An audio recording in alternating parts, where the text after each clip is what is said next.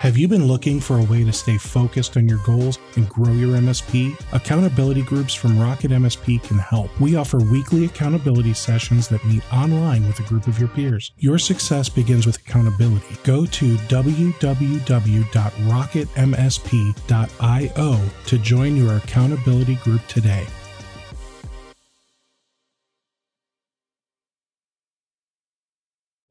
If you haven't heard about Anchor, it's the easiest way to make a podcast. Plus, it's free. There are creation tools that allow you to record and edit your podcast right from your phone or computer. Anchor will distribute your podcast for you so it can be heard on Spotify, Apple Podcasts, and many more. You can make money from your podcast with no minimum listenership. It's literally everything you need to make a podcast all in one place. Download the free Anchor app or go to anchor.fm to get started.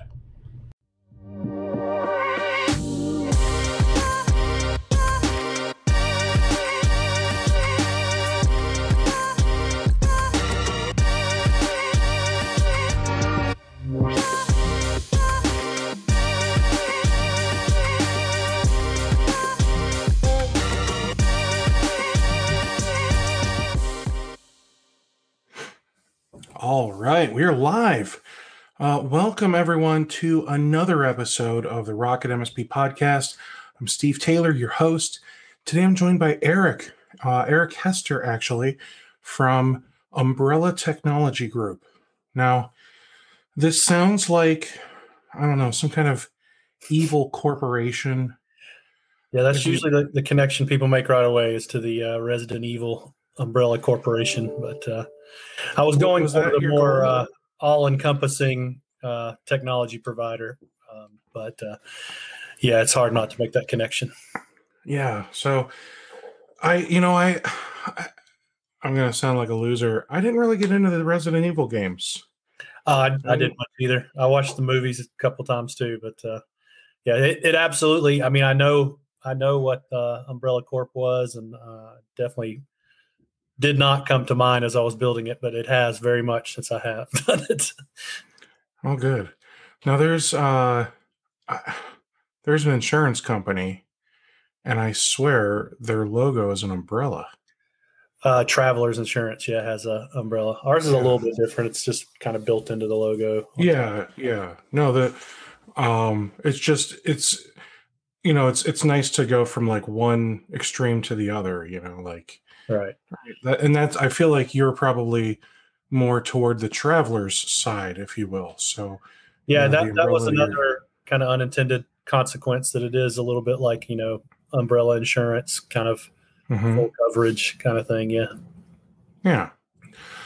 So, um, you know, we've we've touched on the fact that you're you're a technology company, and if you weren't, or or some type of technology company, it would be weird to have you here.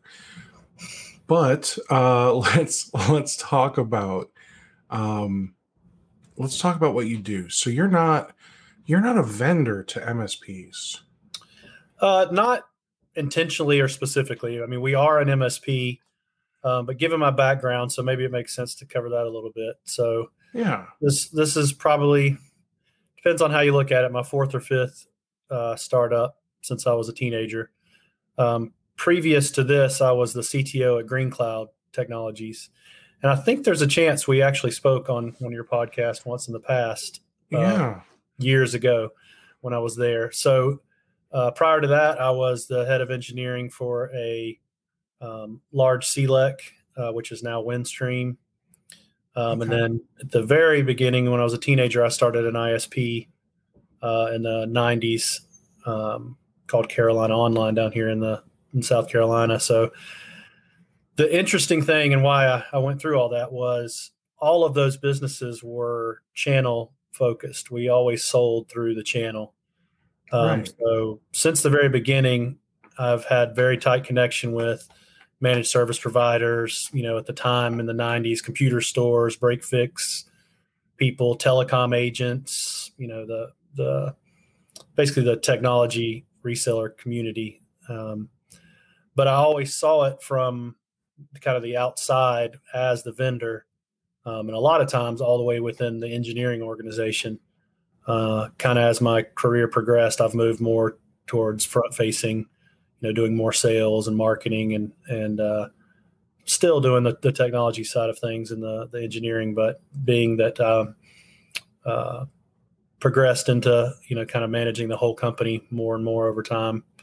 Uh, I, I, saw a lot of you know I guess you could say what what people do right and what people do wrong, but more really what was working um, for some MSPs and and what was not working for others. And then I also saw the challenge a lot of uh, MSPs were going through in the recent years. Um, you know, transitioning to cloud and security services um, you know, there was the first big transition from break fix to monthly recurring um, services and VCIO and all those kind of MSP 2.0 things. Um, mm-hmm. It feels like there's another one going on now. You know, I used to always talk about uh, MSP 3.0 or, you know, kind of the cloud managed service provider or the MSSP type model, you know, all of those things. So, uh, long story short, I feel like I feel like those two are very different things, though. Yeah, yeah, they are. I, my my point was, it's kind of there's a third direction people are going. You know, where they either decided to, um, you know, in-house progress to cloud and security, or people have specialized off from being an MSSP, I mean MSP to uh, something like an MSSP or a cloud service provider, and selling back into the MSP community now. Um, but the bottom line is cloud and security has become a big part of you know the the progression. Um, so I saw that, and um, I've always been a very a lot of people say this, but I've always been a very customer centric, kind of empathetic personality. Like I, I want to know what people are concerned about and what's working and what's not, and solve those technology problems as opposed to sitting way back in an engineering organization and kind of guessing what's wrong out there and what products need to exist. So I kind of wanted to get back to the customer um, again. And so that's what Umbrella is. Umbrella is a kind of a full turnkey MSP. Um, we do mm-hmm. security services all the way to physical security, you know, cameras, access control, all that kind of stuff. Cybersecurity, obviously, compliance. Um, and then I'm still obviously a big cloud advocate. Um, I'm still an investor in Green Cloud. Um, so we use Green Cloud, Azure, um, Google, those services as well.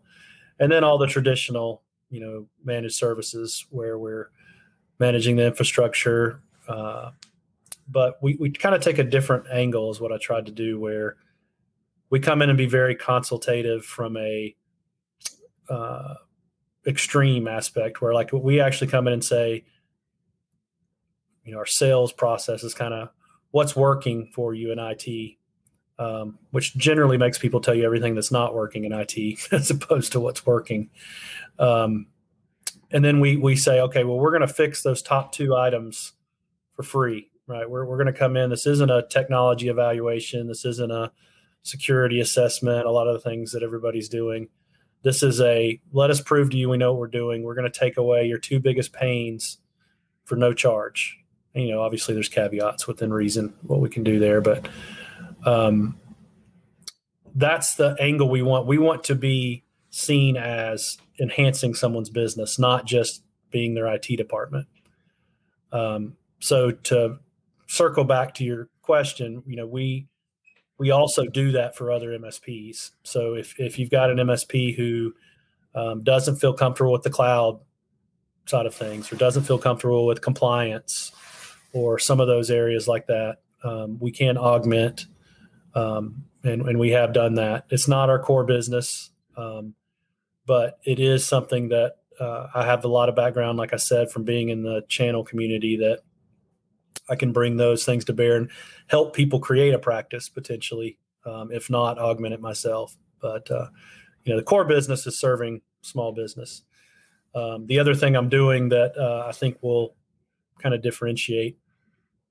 Um, I don't know if this is relevant to the whole community out there, but I call it the Chick Fil A model. So basically, we are uh, building uh, markets. I, I, I, define a market as an area code, basically, as a as a dividing line, and I'm hiring people um, with the intent that you are coming into this company to be management in the future, right? So whether you come in as a tech or you come in as a service delivery person or you come in as a salesperson or someone in accounting or administrative, um, your goal is to learn the other facets of the business. Your goal is to learn how the financial side of things works. Your goal is to learn how you know customer service and account management works. And one day you will be given an area code and you'll be the general manager and build a environment with support back from corporate. Um, so it's two facets of what I call the Chick fil A model. That's how Chick fil A works. None of the individual restaurants are owned by you know general manager. They're owned by the mm-hmm. corporation and everybody who is a general manager started all the way as someone at the register you know and it's a way to keep it where everyone cares right? You know they, they feel like it's more their business and i'm able to um, you know keep the concept of we liked working with eric. You know he really seemed to care because it was his business and they keep that feeling with you know everybody i hire because they feel that way too they're getting a percentage of our ebitda as they grow and things like that so i really i did this kind of as like i said seeing best practices from a lot of msps so I'm implementing them for myself, but I'm also kind of in the business of consulting to others to help them implement these practices as well as they prove themselves out. Okay. So so let's talk about kind of the thing that it's it's almost I'm almost sick of talking about it, okay? Mm-hmm. But let's let's talk about cybersecurity for a little bit. Sure. Um I I see it up on your website, you know, it's it's up in the top three column area of mm-hmm. your services cybersecurity, innovative technology backed by your own $250,000 cyber insurance policy. Yeah, so that's that's another thing we did. Um, we actually partnered with Chubb Insurance. Um, they okay. have the Cysurance um, subsidiary, and we were one of the first partners in that organization. So one of the things we thought about is um, people are used to the concept of insurance as a solution, right?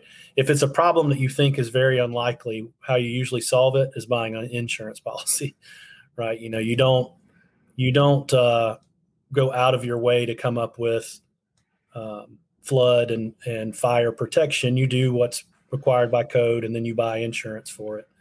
So the same thing here. Um, we're able to resell Cysurance's policies based on the fact that we put in basic cybersecurity practices, you know, a firewall, intrusion detection, EDR agents on their machines. Because of that, the policy is less expensive because they know their risk is less. Mm-hmm. So it's twofold. One, if if it's something that the customer sees as a value, we can focus on the insurance angle, um, and it gets them to do something about cybersecurity because we don't just sell the insurance; we're going to also uh, put in new equipment, start monitoring, and things like that, mm-hmm. or they can't get the policy. So, um, a lot of what we've tried to do is come up with ways to present a lot of these things a little differently because you know everybody knows this. If, if you've got to spend your time to convince somebody they need something they're not going to buy it because they don't believe they need it. I mean if you're if you're having to convince them that it's important and they don't already believe it your chances of making them think it's important are very slim. So trying to find angles that are relatable to them and make sense is something we've we've been trying to to do a lot of you know with healthcare um, some of the secondary healthcare we take the angle of continuing education, for instance. Um, you know, they're all used to going and getting recertified on a lot of the things they do. So we we call it uh, cybersecurity hygiene, right? Because it's something they relate to. And we do continuing education in the form of bite-sized training that comes to them in email. We do lunch and learns and come in and they get a you know certificate that, that says they are you know participating in a ongoing cybersecurity program which again is something very familiar to them around, you know, if it's a dentist office, they have to do hygiene, continuing education. They've had to go through all kinds of uh, enhanced education and changes related to PPF for COVID. So it's, you know, insurance and education and some of those components that aren't traditionally included in an IT setting. We're trying to include those not only because they're important, but because those are more relatable to people and it's something that makes them more comfortable with the rest of the solution. Now, you said PPF. I'm familiar with uh, personal protective equipment. PPE. Oh, I'm sorry. I, I meant PPE. okay. It was just a slip. Um, but yeah, it's it's it, that's been another interesting you know scenario as well. Uh, we have a dentist office, for instance, that um, they were using a lot of alternative ways to authenticate any you know biometrics and things like that. But once they started wearing masks and shields and gloves and full gowns, a lot of that stuff was was no longer feasible. Um, so we actually moved to where they wear uh, an NFC bracelet that authenticates them, um, so that they can just you know tap their computer. It, you authenticate once in the morning using that band to prove it's you, and then from then on, simply tapping the band um, logs them in. It logs them in and out of doors. Hmm. Um, hmm. So things like that. Trying to I've been trying to, um, you know, we as a team have been trying to go in and find out, you know, what is it that really, I mean, that's the questions we ask. What is most annoying to you about technology? What have you learned to accept that you should not have to accept? Because it really blows my mind the number of things people have accepted about technology. You know, if you're a nerd, you don't accept something annoying that happens every time. You find a way to fix it. Your typical user, they just accept that, well, I have to log in 50 times a day and it never gets any easier. Or this process takes mm-hmm. three minutes every time I do it, but that's just how it's always been. So it must be right. You know, we try to identify those things up front. If you solve those type problems, then people are much more willing to let you work on the things that um, need to be fixed but are not important to them right? A lot of the back end cybersecurity stuff and everything else. So again, we've just been trying to find ways to to make the uh, relationship form quicker, get the trust there, so that you can do a lot of these back office cybersecurity stuff. You know, things that that people are just it's not going to happen to me type mentality. Um, but it, it's getting it's getting to the point where it is happening to them, and it's happening to everybody they know. Um, but even at that, they're not sure what to do you know so you, you got to kind of get in that trusted advisor space which is as much as i'm a technologist and have been on the engineering side i try to stay away from talking about technology solutions to problems and talking to them more about you know the mentality and that kind of stuff they need to have um, because they're tired of being talked down to they're tired of being confused all the time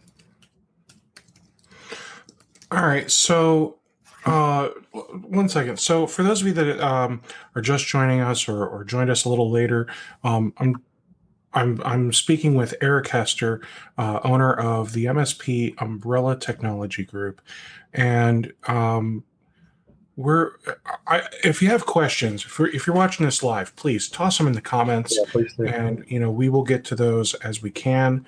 Um, I have a question Sure. Uh, I want to know more about this NFC bracelet thing.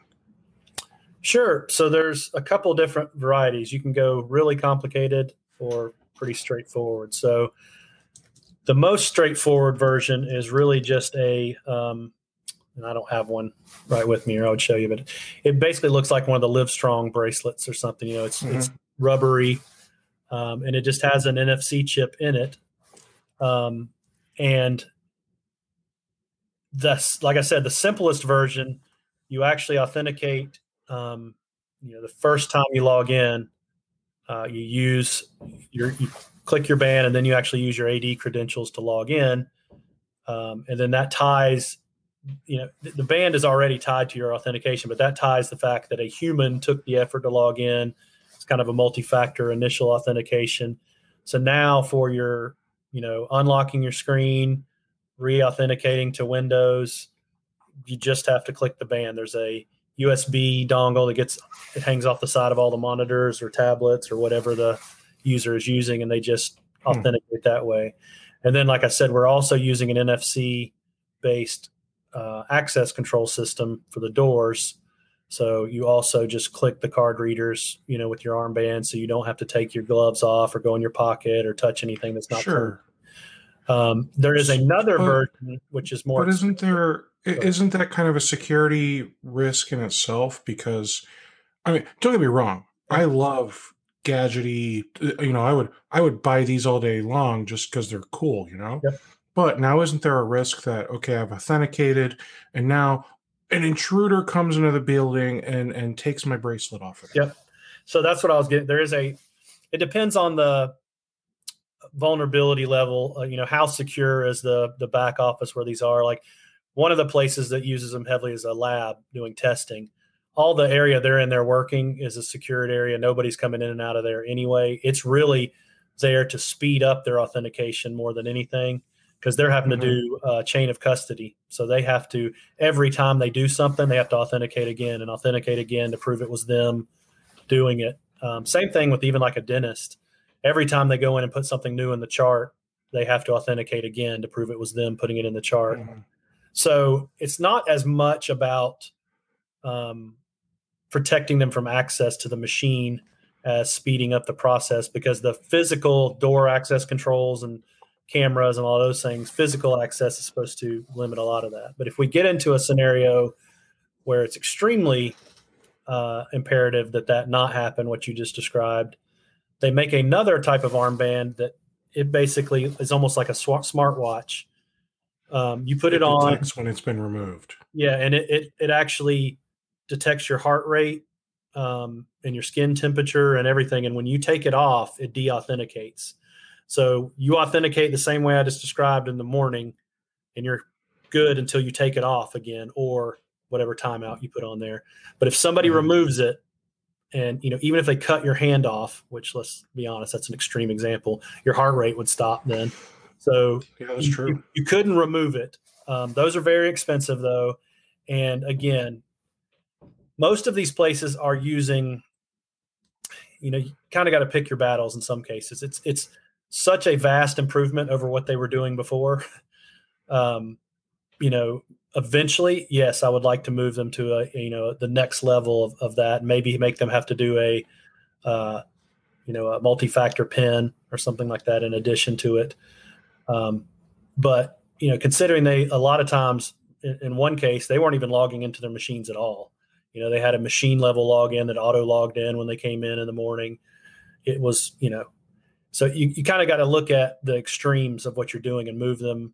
And that's another thing I'm trying to do is move people as slowly as I can towards these solutions so that they don't resist. Um, you know, 'cause obviously I could have made that a lot more secure, but you know, I've had scenarios where I, I did that and people said, "Turn this off. I can't do my job. You know, this is ridiculous. I don't want to deal with this all day long." So um, it's a compromise. You know, that's always the challenge with security. Um, but we also augment that, like I said, with security awareness training, where um, we're making sure they understand that you don't want to let someone uh, manipulate manipulate you into getting into an area they should not be. You know, we'll do tests where um, I, I go to Goodwill and you can get a shirt from pretty much any vendor you want. So I'll get one from the local cable company, basically.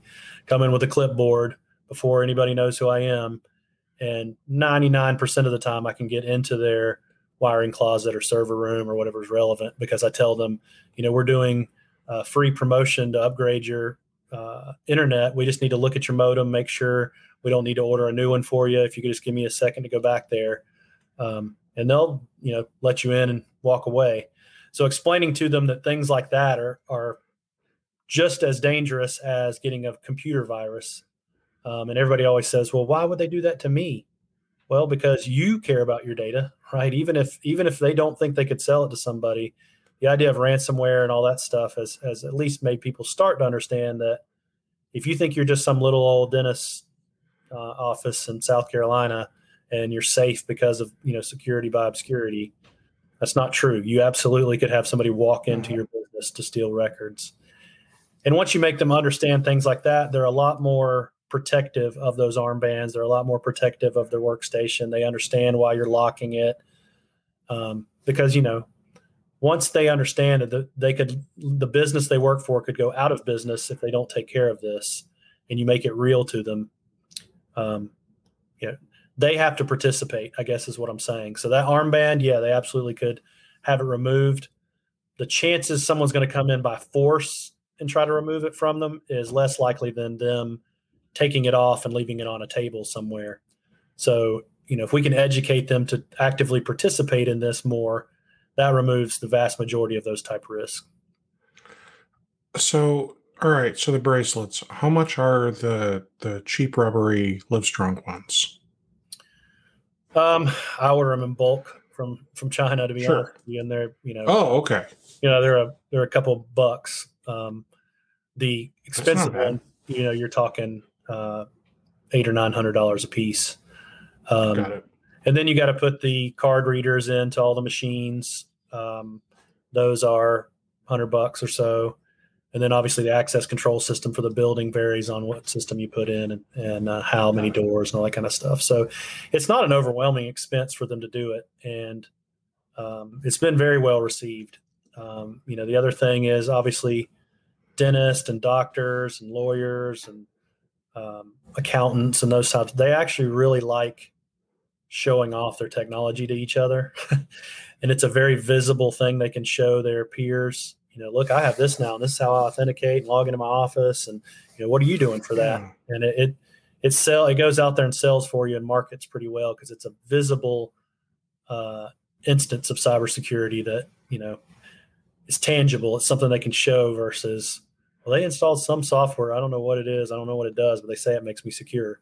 You know, you know, it's the same thing. they can hold out their iPhone and show them the cameras that they have at their office and what motion events have occurred and who came in the doors. And right. again, physical security and a lot of those things is not something you typically think of as what an MSP needs to be doing. But it's hard to have cybersecurity taken care of if you don't have physical security taken care of, like we just described. And two, a lot of this is about perception. And if you can get them to perceive that that they are now more secure and talk to their peers about it, you'll get more business, you'll get more people Mhm. to participate. And this is all about getting people to participate. You know, if they feel like oh yeah, and, and I think we as MSPs all all understand that. Yeah. Um, so that's that's honestly that's exactly why I wanted to know more about these wristbands, just because I think this is a neat idea. I mean, Yeah. I never thought of that, and and I'm not saying that like I didn't I didn't know anything like this existed because I'm pretty sure just about anything exists at this point. Uh, you know, if if you can think of it and it's and it's something that, you know, NFC wristbands, like of course China's already made it, you know, like Well, and it- it- so that's a good point. That's that's that's an example of what I'm trying to do. So when we come in in the beginning, we do actual user studies is what we do. We say mm-hmm. what are the roles you have in your business, right? And then we sit down with one of each of those roles. And that's how we discovered this. We watched a hygienist at a dentist have to take their gloves off, type on the computer, put more gloves back on, remove their mask to authenticate on their phone. And, you know, it was like, good Lord, they're doing and that that's 40 times that's a a lot of time wasted and if Yeah. you think about it like eh, they probably have to to waste a lot of pairs of gloves doing Yeah. that so i mean selling them selling them this nfc thing is probably a, a drop in the bucket Yeah. you know it's yeah it's a, it's a big upfront cost but when you show them hey look you know you've got all this ppe we don't know when when all of these ridiculous requirements are going away. How how much are you spending in ppe on a daily basis? Yep. um and then break it down for them and then you can show them oh well here's your roi by just buying x y and z from me. Yep. um you know that makes it real easy. And and what's really cool like you know while we're talking i i google searched i found shopnfc.com and this website i mean they've got everything man like they've even got so when you look at the wristbands they've even got those disposable ones, the kinds that you'd you'd get as Yep. like a patient.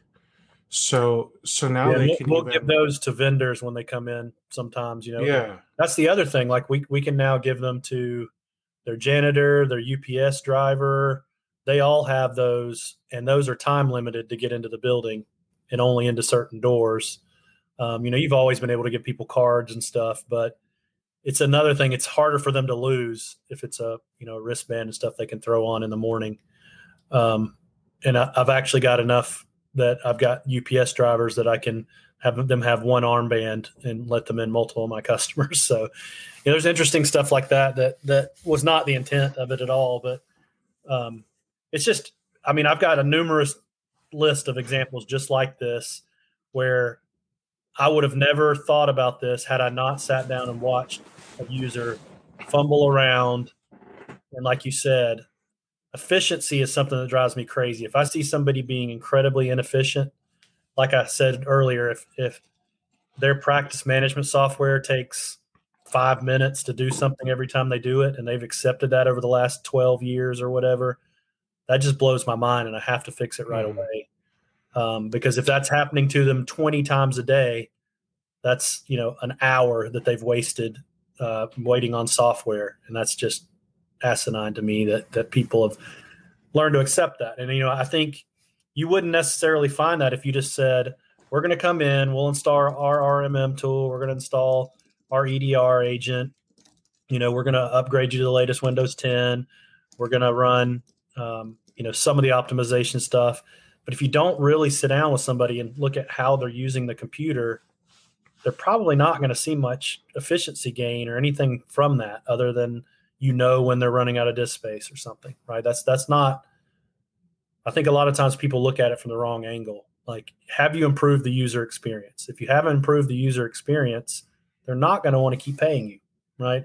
If you've checked Mhm. off your boxes as an MSP that, well, I'm now monitoring all their systems, they've got an EDR tool on there, a malware tool of some kind, um, and I put in a new firewall.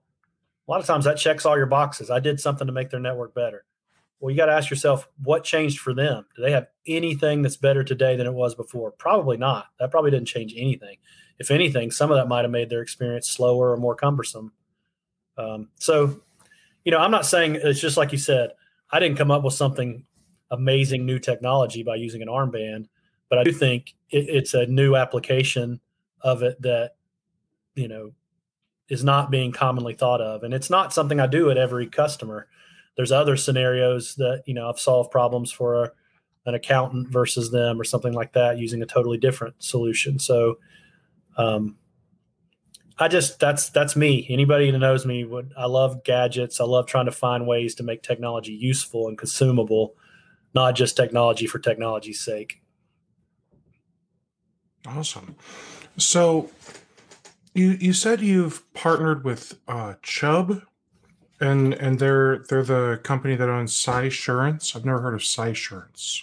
Correct. I think Maybe I they started up last year. Um, and obviously Chubb insurance is huge and more Mhm. European and everything, but it, it's been around for a long time, but they, they spun off. I don't know if they acquired it or spun it off or what the situation was. Um, but they created Cysurance with the idea of being just cybersecurity and errors and omissions um, type insurance.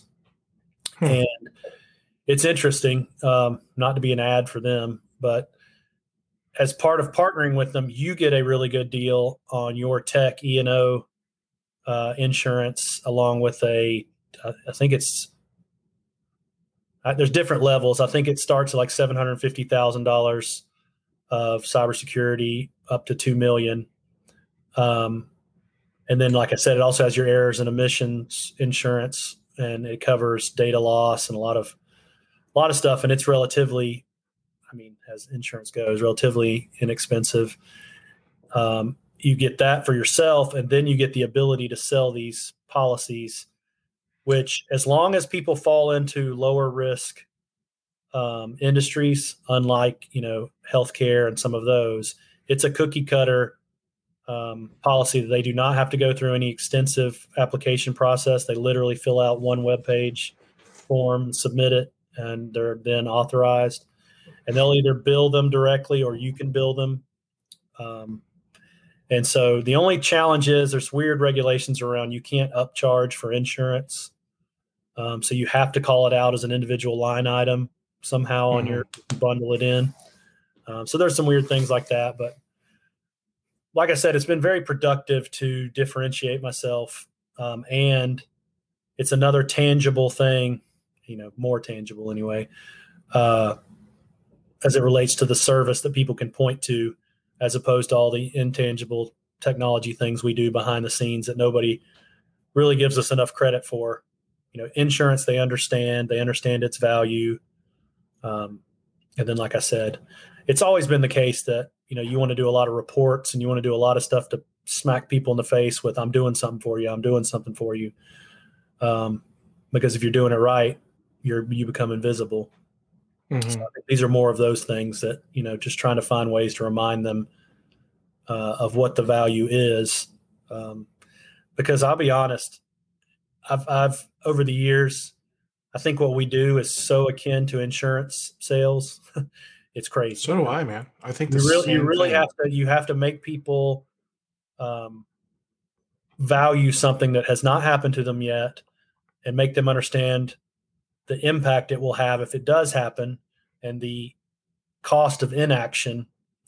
Um, and you know, I, I do not envy someone who does only insurance sales for their life because it's it's very challenging. It you know, this is an event driven business almost. If they've had something happen, then it's very easy to explain to them why they need all this stuff. If they haven't had it happen, if they haven't had any data loss, if they haven't had a ransomware attack, if they haven't, you know, um, had any significant hardware failure, if they haven't had anybody, you know, steal data, none of these things have happened. They all sound like far fetched nerd speak, to these people. You know, it's not something that's going to happen to me. That's just something you spend all your time thinking about. So you think it's going to happen to everybody, you know. Whereas if they've had something happen to them, um, and you know, we all take angles of things like, well, let's show them. You know, we'll do a security audit and we'll, you know, do things like ID agent and do dark web searches and all those things, which, you know, sometimes that helps, but then it also just seems like, well, of course you can find some evidence that validates what you say you know, you're trying to sell me something.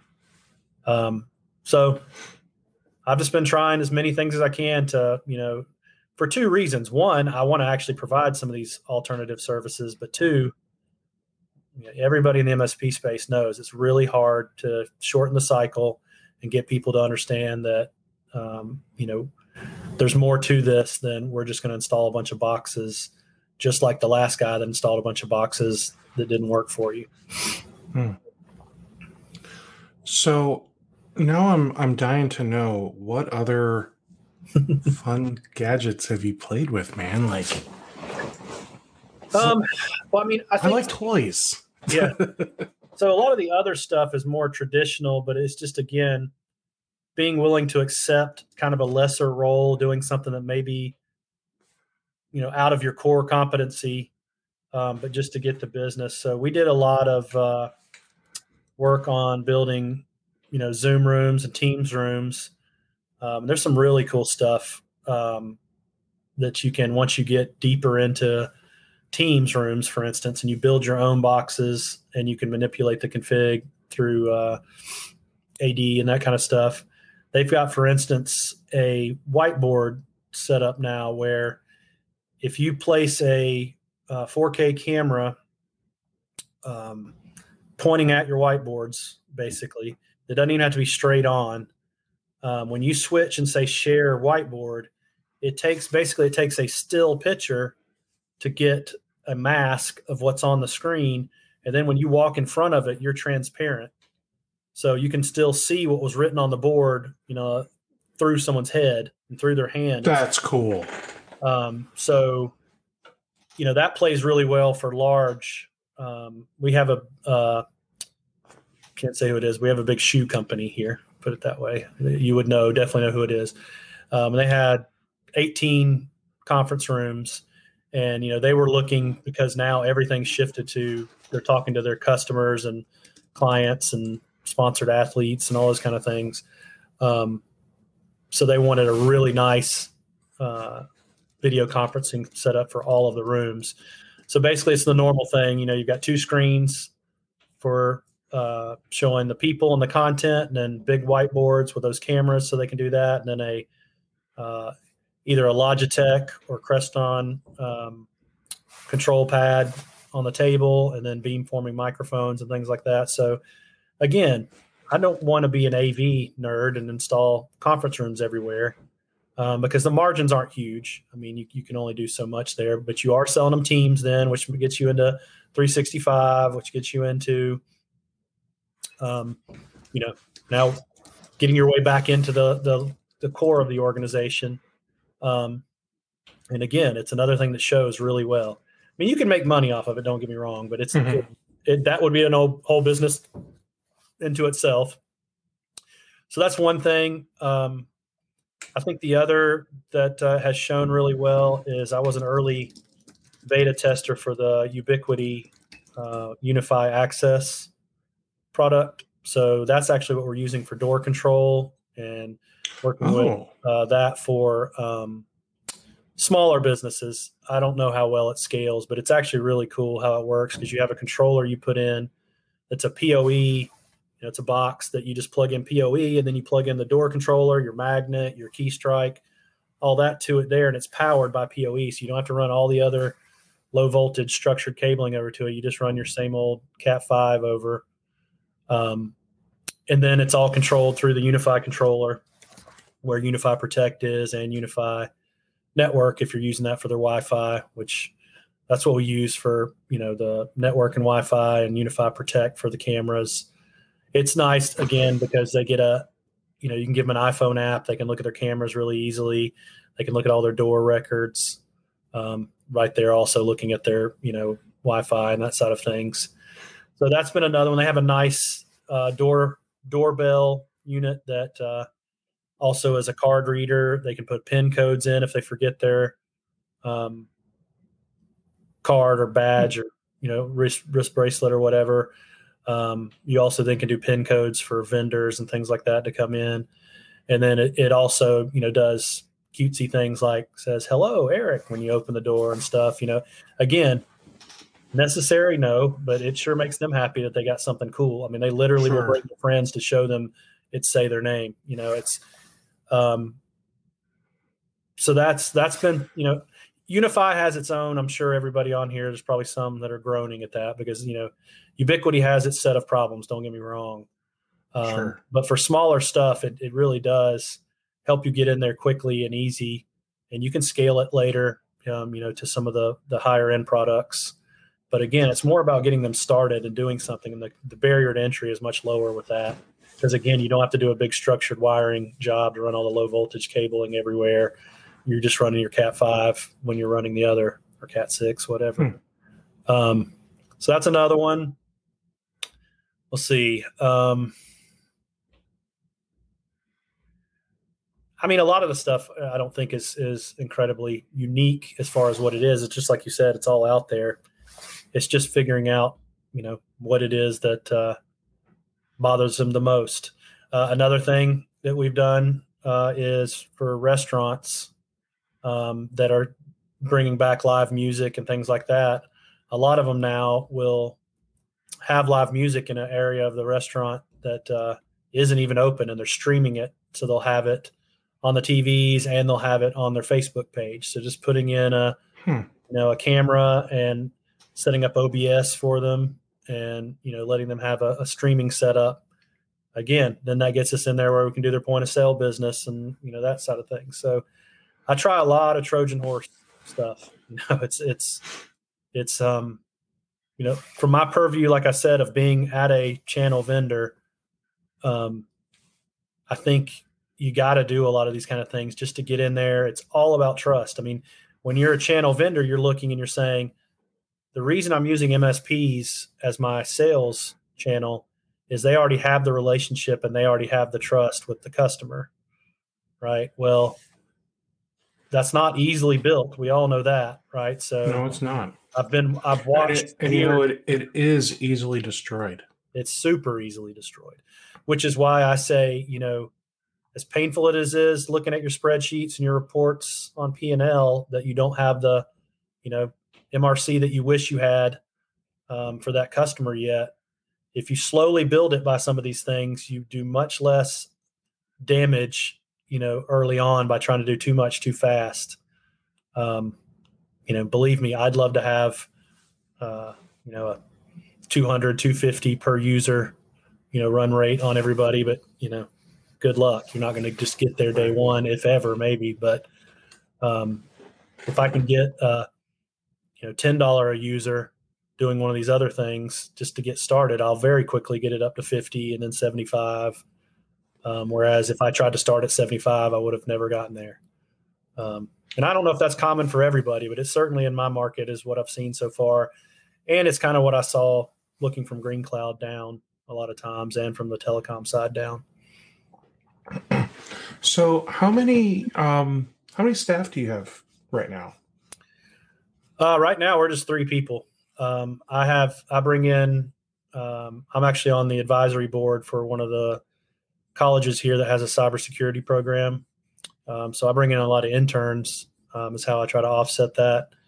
Um, so you know, a lot of this is again I'm willing to experiment for a long period of time because my game plan is building out a regional um, that's based on these, you know, individual markets. So, sure, a lot of what I'm doing right now is experimentation to see what works. A lot of A/B testing to see, you know, what I want to do more of.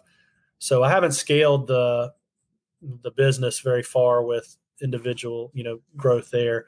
I did initially build a SOC, um, you know, physical space that I was going to staff with, uh, you know, the normal um, pool of folks. But then COVID hit, and you know, number one, I don't think anybody cares what your office looks like anymore. You know, I don't think not even a little. No, nobody even asks what you know. Show me pictures of your NOC. You know, that's not even somebody even knows to ask anymore. And not only that, they fully expect that. If they do, you just you just go to one of those uh, stock image sites. Yeah. yeah. There you go. yeah. Well, I have pictures of the one I built now, so it's it's basically stock, but I don't have it anymore. But, yeah. Well, you know, just send me a copy of that, and I'll I'll send that to my people too. I mean, it'll be perfect. Yeah. So it, I mean, it's it's it's um you know it's something I wish I could tell you. I had twenty people and we're churning out you know ten grand of new MRR a month. That that's not where we are. That's where we're headed. A lot of where I am, you know, this really I started this last March like a maniac, right when COVID hit. Um, I uh, wish someone had given me a memo ahead of time, but um, I think so, technically there was a memo. Yeah, just you know, here on the east side of the states, we just didn't think that it would ever come this far. Well, I, had already started the process, done a lot of my initial investment, and I kind of had that opinion of like, well, I've kind of put enough gas on the fire now. Stopping it would be a huge waste. So let's just hope this only mm-hmm. lasts for a few months, um, when, which is what felt like worst case at the time. Um, but what I've done instead, it's been a year. Yeah, no, I can't.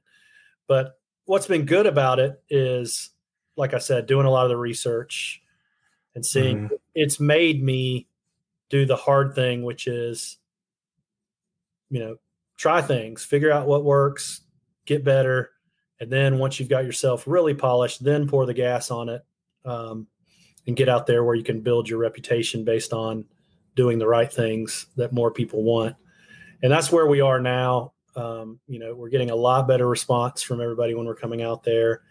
I don't know. It, it's definitely a combination. One, um, the world has opened up a lot more as far as people being more receptive this year to taking meetings and, and stuff like that. But two, I think we have a better story now that that uh, resonates more.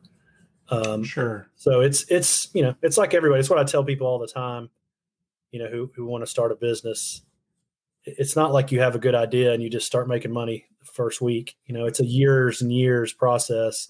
And as long as you are progressing and you feel like you know your plan is proving out whether it's slowly or not, you just keep going, right? And you just keep going, no matter how much it hurts. And uh, you know, it's starting to hurt less. Is kind of where we are. Um, so you know that's why I said I, I don't consider myself you know the number one most successful MSP in the world by any means because I'm not yet. and I don't necessarily say that I have all the ideas figured out, but um, I do have some interesting angles, like I said, from looking at it from the vendor perspective for a long time. Um, you know, and we worked very heavily. Green Cloud's philosophy is to sell beside the um, partner. So we had a lot of end user meetings, and I was the CTO, and mm-hmm. you know, I'd get pulled in on a lot of them, whether it's for the name or, or whatever it happened for. But um, so I saw all across the country you know what worked and what didn't and what seems to resonate and what doesn't. Um, so you know i'm i'm trying to leverage that and i'm happy to to help other people leverage that as well. I, I want to see this work. I mean like i said i'm a huge advocate of i love technology. I'm willing to experiment with things before they're really ready for prime time but you know end users aren't it needs to work it needs to be something that makes their life better. And like we were talking about that armband thing i mean that just makes me giddy how happy they are and they all show it to me when i come in you know like they think it's that's something that made their life considerably better. Um, and it's a good example of something that when i was starting this i didn't think about that at all. Like i wasn't thinking about how i was going to do physical security i was thinking about how i was going to do how can you make login during covid better wouldn't even have thought of that as a thing so so let's let's rewind quite a bit. Okay. Um, you started an ISP as a teenager. Correct. Now, now you said that was in the '90s. Yeah, it, I started it in '93. Okay, so uh, full disclosure, uh 93 i was like you know nine years old okay? So you know you, you got a little bit on me but I, I think we're close enough that you know I, I remember the 90s now now at like nine years old aol was a was kind of popular in 93 mm-hmm. right? But but like dsl wasn't a thing yet. No. Dsl so and it's funny. Dsl didn't get popular until like 98 99 right? Right so my partners and I, you know, we called the ISP Carolina Online. We did it very intentionally because we wanted that's what people thought of was the internet was America Online. So by creating Carolina Online, we were making a more localized, personal version of the internet, and people really thought that. I mean, that was a marketing bonanza that we did that. People thought basically they were getting America Online by doing it. So um, that is hilarious. We um, yeah, we we were in. Um, so I'm in Greenville, South Carolina, which is the western part, mountain, you know, foothills of the mountains. Um, mm-hmm. And there was nothing, you know, internet wise being built here in the 90s. Um, and it actually came out of um, when I graduated high school. I went to Clemson University, which is right here, and mm-hmm. the um, provost of the school they had put in I think we actually had a uh, 56k internet connection at that point um, for the whole school. Um, but they had put for that sure. in. Yeah, everybody. But there was no. I mean, I'm really starting to feel old now, but there literally was no web browsers. This was all using like FTP and Gopher and email and stuff like that. There was no.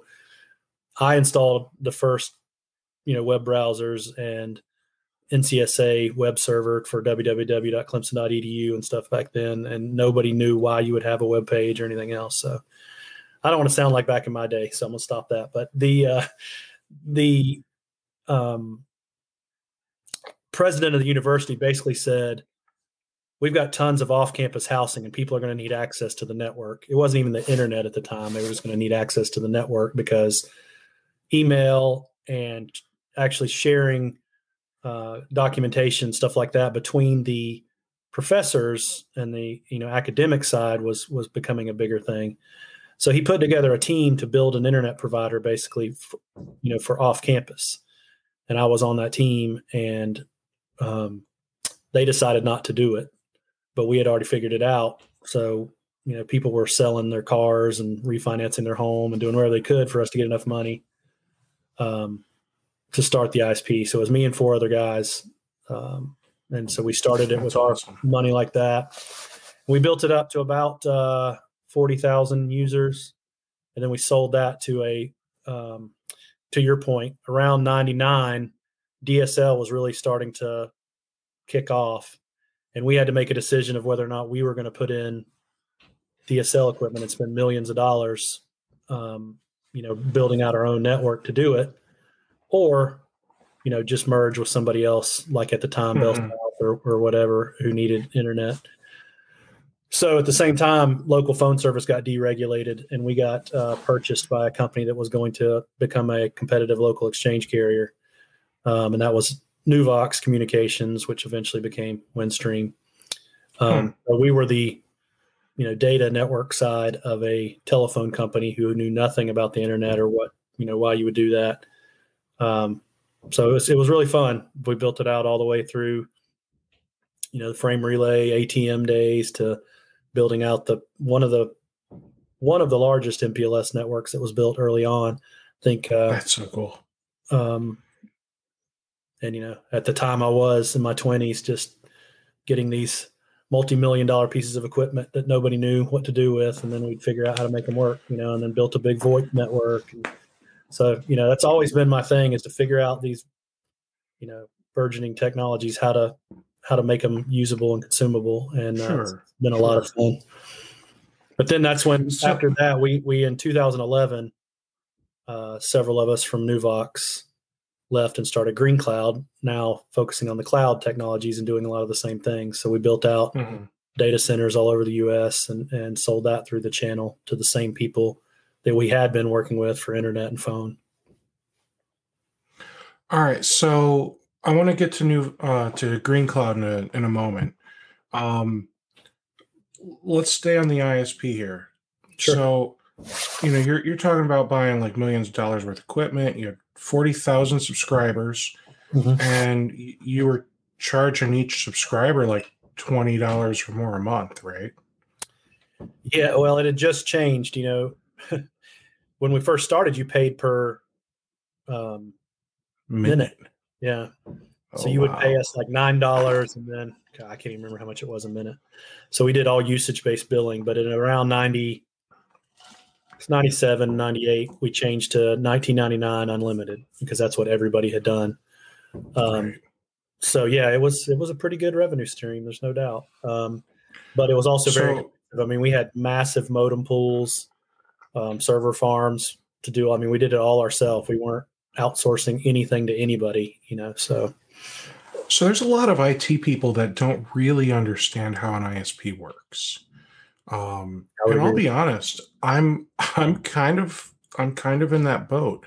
Like I I even went and took a tour of a of a smaller ISP, Mhm. and I still just didn't get it with some of the things. So like um let's let's just take my my home situation here okay. okay so i um i live in medina ohio Mhm. and i am thankful that i don't have spectrum or cox or any of those i have a little company called armstrong Okay. and uh they're fantastic you know i pay i don't know 110 120 bucks a month and i get gigabit down.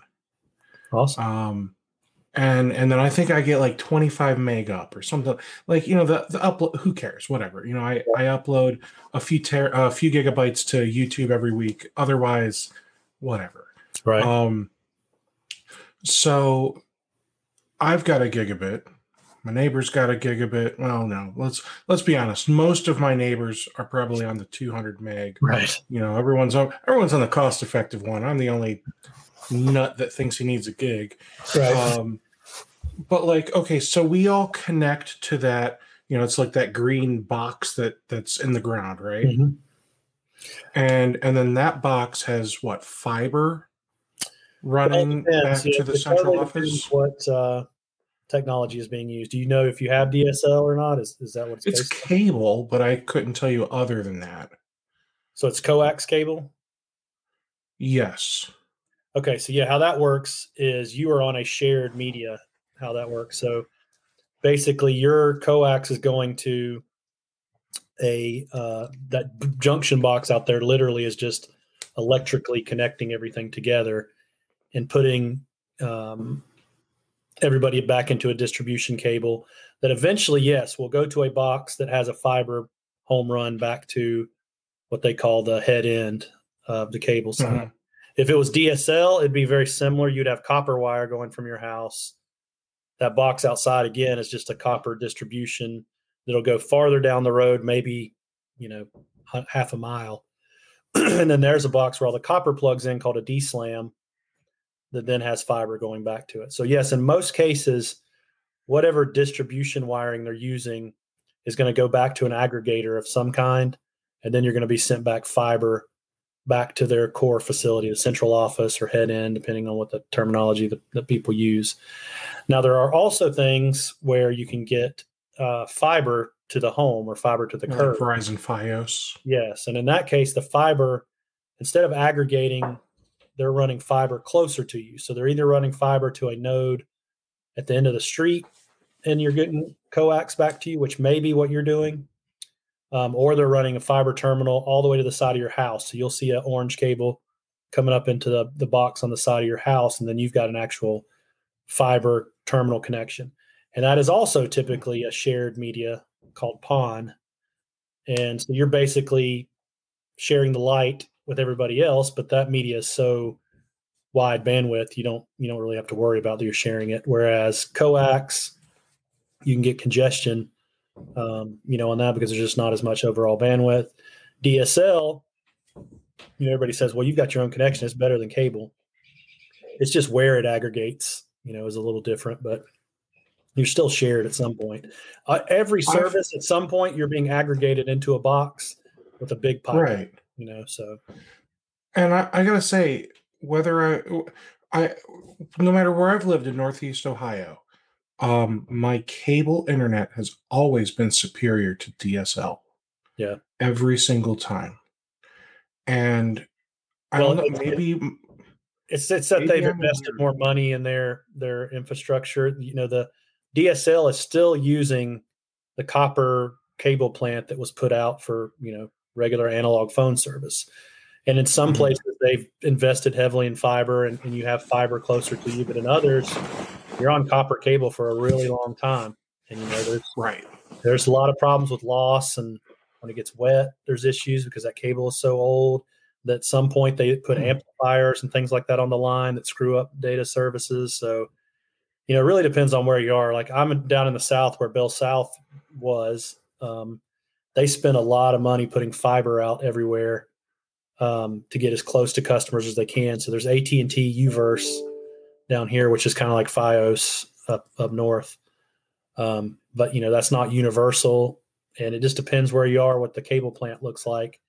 If if the cable company has spent more money burying fiber, then they're going to look better than the phone company that still hasn't. You know, so it's, it. there's not a universal answer to that. It, you can get into a lot of politics here because there was a lot of money that was supposed to be used to upgrade that infrastructure that did not get used to upgrade that infrastructure. So we don't have to go there, right? Yeah. yeah. So, all right. So, uh, my house, their house, all the houses, they all go to the. I'm just going to keep calling it the big green box. Yep. And that big green box is that thing basically just a a, a big tall outdoor switch? Kind of, yeah. It's, it's, a media converter and uh, you know switch. It is usually Ethernet coming out of the back end of it these days. Um, well, and I just want to clarify, I'm I'm only saying switch for for the MSP to think about what a switch does at its yep. at its core. I'm not worried about the the connector type. I don't right. care if it's an RG fifty whatever or a. Right. I don't care. That that part yeah, it, it's basically again it's an aggregator, um, which is what okay. a switch is as well. So it, it's there's different types of electronics depending on what type the connection is, but its sole job is to take a lot of smaller connections and aggregate them into one or two, you know, upstream connections depending on how it's built. Could be more, but um, and then there is a concept that is used very heavily in ISP and telecom world, which is oversubscription. Right. Yes. There is not, and that was going to be my next question your, as far as how that works. If you're if you're in a neighborhood with 51 gig connections, there is not 50 gigs upstream from you. There is probably two gigs upstream from you, best case, right? So they it depends on who it is. You know, five to one is the like that's what you really should do. Anything more than five to one over subscription is bad in a lot of cases, Mhm. but they're usually doing 10 to 20, maybe 40 to 50 to one um, because that's money, right? I mean, they can't, Sure. those electronics get more expensive the bigger interfaces they put in, the type of fiber and repeaters they have to put in gets more expensive. So it's not just that they're malicious and don't want to put it in, it's that, you know, everybody wants it for cheap and they want it fast. And it's, it's really hard to um, accommodate both those requests without cutting Right. some- somewhere. So, and that's also with like DSL and a lot of those things. How often they go back and look at that oversubscription and upgrade. You know, that's when you're dealing with a network. And again, I'm not making excuses for them, but I've been in the seat where you know, you're dealing with a network with millions of subscribers on it. You've got a hundred people in your neighborhood. They're not showing up on any of the reports I'm looking at. You know, if I'm at that level looking where to invest money, because we're looking at how does Ohio look, not how does your city look. You know, and Got that's it. unfortunately what happens is you get lost in the aggregation of that um, and, and that's i'm not some people do a very good job of it and do look at everything regionally very closely um, so i've got a lot of friends that still do that and i'm sure if they see this they would uh, be unhappy with my statement that they don't look but the point is you get lost in oversubscription and aggregation pretty easy as things scale up I I actually I don't feel like I'm getting lost in that. Like, you know, when I'm doing something on the internet, like I get my gig, man. Yeah. So Well, that's probably either my neighbors don't do anything or Well, they they do a pretty a- good job. yeah, you're at a smaller regional provider, it sounds like. So they can pay more attention because their purview is smaller. They don't have to look at as much. So they probably are doing a better job of maintaining the network.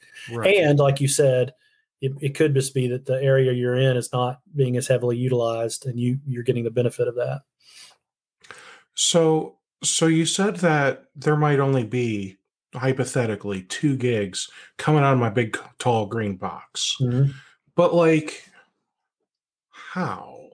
like so so like, you know, when when they run wire from from the box in my yard Mhm. to wherever the next box is in that aggregating thing, right? Mhm. Wh- when they run that wire, like they're not running a wire that is only max capable of two gigs, is it? Well, if depends on which piece you're talking about. So the wire going from your house does have electrical limitations. You can you can only you can only uh, pass traffic. There's theoretical limits depending on the length of it and the gauge of the cable and all that kind of stuff, right? Oh. So, Well, clearly it can do a gig. So, Yeah, so- what's its limit? and that and that's why um, you don't get bidirectional, you know, asynchronous where you're you know you're getting gig in both directions because the equipment in that green box can push more traffic down that copper wire than your equipment is capable of because those are higher end electronics with more power and everything involved. That's why DSL and a lot of these things are not um, symmetrical, right? The box sending to you can push a lot more across that wire than your little modem can push back. It's it's there's electrical Mhm. reasons why, and again the cost of the electronics to do it are different. Um, so they can't they can't symmetrically both have both directions going gig. There's not enough bandwidth a to do that, and b electronics wise, there's actually different levels of electronics on both sides. So um, the, the there's all kinds of we could get into the theoretical limits of what they could do on copper and everything else, and there's there's a lot of technologies that can do all kinds of amazing stuff. I mean, when I first started doing DSL, they were doing one meg on it, and that was like they were blown away that they were able to Amazing. one meg because Yeah. previously it was 56k modems was as fast as you were going to get. I mean, one meg is still almost 20 times faster. Like, yeah, so um, you know they keep pushing Not the a minimum- thousand. Yeah.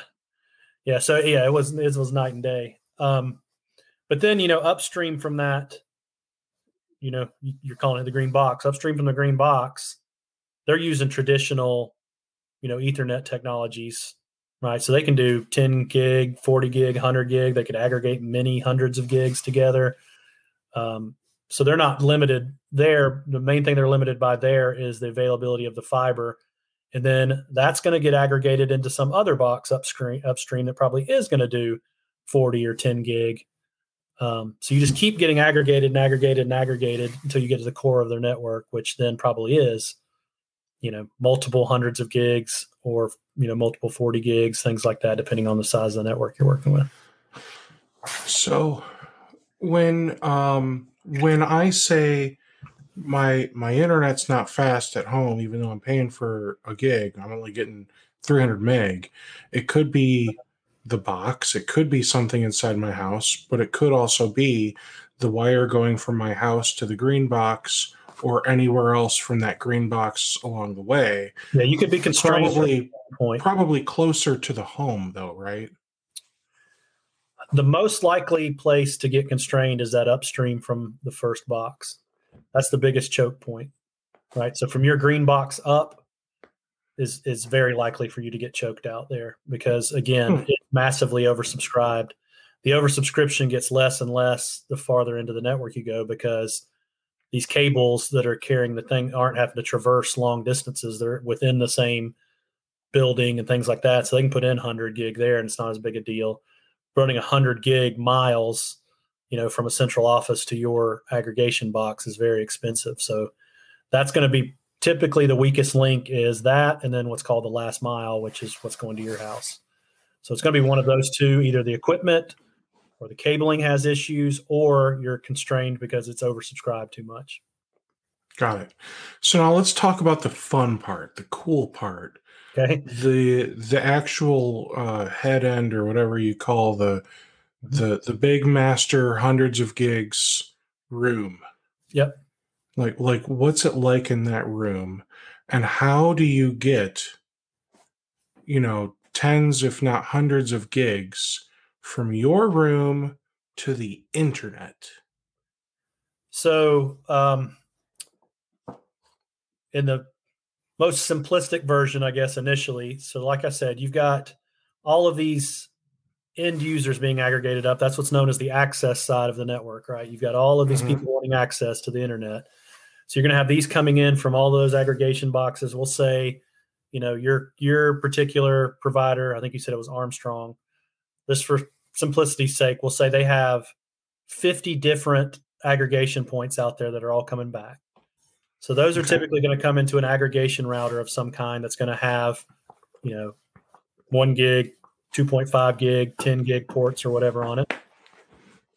And that is typically now going to be a router right? So it's going to be dealing with IP traffic. It's not dealing with Ethernet frames or anything. Everything up to here generally has not been looking at the IP part of it. It does not know that this is HTTP traffic or anything. It's just frames. It's just packets of information. So at this point, is usually the ones first, and zeros. Best. Yeah, this is usually the first place that it starts getting treated as IP traffic, right? So, um, and again, that could be at any number of places. But let's just, for simplicity's sake, say your green box goes directly all the way back to a central office or head end that has an aggregation box in it. There could be ones in between there in bigger networks. Right. Let's not go there. So let's say this this is the box that you're actually getting DHCP from, right? If your okay. box is set up for DHCP, this is the other end. This is your gateway, right? Your modem mm-hmm your your router there, you configured your IP address and you configured a gateway address. This is typically what that gateway address is. Again, there can be other variants, but let's simplify it down as far as possible. So now that box is going to have multiple, um, probably at a minimum 10 gig, if not 40 or 100 gig connections up to a core router, which this is going to be a box that has many, many, many slots um, you know, fully redundant power. There's probably multiple of them, and one connection goes to one router and one connection goes to the other.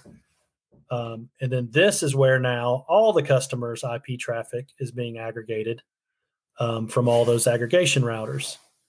They will then have mm-hmm. upstream from them other sites that have these same core routers. So you can kind of envision now building a ring of all the sites they have. And there's these core routers here, and there's another set of core routers here, and there's another set of core routers here. And each of those then at each of the sites connect to border routers or you know your transit or internet routers, right? And at there, they're going to have 10 gig connections, 100 gig connections to other internet providers, right? So there's a couple ways that can happen. If you're big enough, you do what's called peering, which means I'm just going to connect directly to Google because I have a ton of connections for Google, and all my traffic to Google is going to go across this connection. If you're well, even if you are big, you then also have things called transit connections. So you say, I'm going to connect to Verizon, I'm going to connect to AT and T, I'm going to connect to CenturyLink or Lumen or whatever they're called now, and we're going to advertise to each other what parts of the internet we know about using BGP. So BGP says, on my network, I know about all these IP addresses. So if you want to get to any of these IP addresses, you can come to me. The other one says the same thing. And so now my router gets all of those and figures out, okay, I know how to get to in aggregate all these IPs. And I know how to get to this one IP that you're trying to go to best by going across the Lumen connection because it has fewer hops, right? It looks better as far as it keeps track of how many routers it's gone through, basically. So now that's what's okay. happening. Your, your connection from your house, when you were looking at my web page earlier, you know, you're you're doing a DNS resolution, getting the IP address, that IP is not on your network, so it gets sent out your router up to that aggregation router. The aggregation router then goes to the core router. The core router looks and sees which border router has connections to where you're trying to go. And then that border router says which of my upstream connections has the best connection to this IP address, and then it sends it out that way. And then that all keeps happening throughout all these networks, the same type hops of route lookup and pick the best connection, route lookup, you know, until and that makes sense because like once once it gets from you know like my ISP to this next router, each each router is a hop. Yes. So that and what I described it could have route. Two hops could be in the same building, even. Oh, absolutely. Yeah, a lot of times it's bouncing around routers in the same building because again, they're they're aggregating up because they don't want to buy internet connections for every single aggregation router or every single region. Right. They're they're going to again oversubscribe or at least aggregate, if not oversubscribe, um, into as few connections as they can because those 10 gig connections or 100 gig connections to internet providers are extremely expensive. And so to to get one of these connections, like I, I remember um, in Akron, there was I don't know if there still is. There was a Windstream. Um, mm-hmm. Yep, that was a Nuvox server room. I mean that that's server room. Yep. You know, so so uh, the assumption is the internet's in that room. Like, yeah. So like you know, just like ISPs are running all of these lines in order to to build out that access network yep. for my house and your house and whoever else's house to get online. Mm-hmm. They have to to run infrastructure that takes them from their router to AT&T's router to well like yeah so think of like I can and I don't know if this is still valid but let's say in 2006 or so it was still valid when I ran it Akron was subtended off of Columbus so there was a Windstream facility in Columbus. So instead of connecting to internet providers, Akron would have multiple connections going up to Columbus. And then Columbus, I'm trying to think of what all it was. Columbus probably went to Louisville, Kentucky, because Louisville was one of the bigger cities. And then Louisville would connect to Atlanta and Charlotte, for instance. And then Atlanta and Charlotte would have the big connections out to the internet. Um, so the, the number of levels of aggregation and hierarchy really kind of depends on you know what city you're in what provider you're using but you can be certain like if you did a trace route and you were connected to that akron site you would see it go probably between a couple boxes inside the akron office and then it would go up to the columbus office and maybe bounce around a couple routers then it would go to louisville kentucky and bounce around a couple routers then it would go to you know atlanta and bounce so how, and then hit maybe you know Verizon or something. So how does it get from Akron? I got I said I got to make the point be in the camera, right? Right. From Akron to Columbus, because that's a long distance. I mean, we're talking, you know, that's a two and a half hour drive. So Yep. I suspect that's you know 150 miles. We'll call it as the crow flies. Yep. So that's going to be fiber. So it's all speed of light at that point. Um, So, so that, that's have like probably a five millisecond connection, something like that, two to five milliseconds. so so okay. Is there just one really long 200 mile fiber cable going from Akron to Columbus? Uh, possibly, but most likely it's going to go through um, equipment that regenerates the signal, right? So you know, Yeah. light's going to degrade over the time period, bouncing around in that fiber cable. Eventually, it's not going to be bright enough anymore. So in the middle, there'll be something that receives that and then regenerates the same signal um, brighter again. That's one way to think of it. So it depends on the length and the technology being used. They've improved technology where you can go farther without regenerators because regenerators add latency, you know, because it has to receive the signal then regenerate it. Again, you're talking nanoseconds or milliseconds, but those all matter when you're doing this 20 times to get where you're going. Um, so I don't know for sure, you know, in that answer, but it, it could be. That's not out of the realm of a of a cable that could be um, non-regenerated. So where the hell did they put that cable? So there's aerial cable. So a lot of times it's running along the power, you know, with the power line. Um, okay. It also they run along railroad tracks very often um, because it's Oh. already there and it's actually very easy for them to dig in. They have railroad cars. You know, kind of like when you see them trench your yard to put your cable back in, it digs a hole and puts it in and fills it right back in.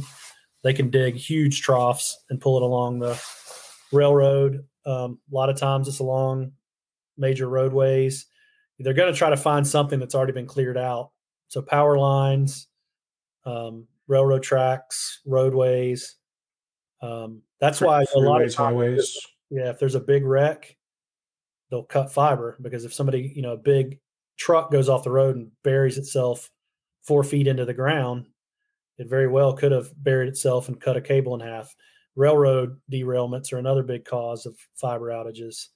And then Hmm. you, you might think this is funny, but that aerial fiber, there's something about some of the insulation they use that squirrels and birds and rodents love. So they'll chew it. There literally is a thing called a squirrel chew, which is an outage cause for uh, um, fiber. A lot going through the deep south is all aerial because it's swamp and they can't dig it. And there's all kinds of creatures down there that love to eat fiber, so they'll chew through it. So That is crazy. yeah, it's it's interesting the problems you run into that you would have never thought of. Yeah. So I, I appreciate this because I I, like talking about it. the the person that I that I got my little tour of a data center, he was he was the sales guy. You know, Mhm. like sales guy doesn't know all of this stuff. Um. I never would have thought like alongside a railroad. Like, duh, that's genius. Yeah. No wonder they kick out all the homeless people. so Yeah, it's it's uh, that right away is very valuable, so they use it a lot because they've already got bridges built over waterways. I mean, it's Mhm. that's prime real estate. So if you look at, I mean, it's not the only place, but the fiber distribution around the U.S. There's a lot of really important lines going along the the railways. That's really cool. Now, uh, let's, let's nerd out about railways for a little bit. Uh, don't worry, we're not going to talk about our favorite kind of train cars or anything. Um, so, one of the organizations that I uh, I'm involved with is an organization that that helps the homeless. So, a lot of times, you know, like every month we go out and we we give them a nice hot home home cooked meal. You know, Sure. really good meal. I'm jealous. They're eating it. I'm not. I'm just gonna go get Mexican when we're done. Uh, Mexican's good. Don't get me wrong.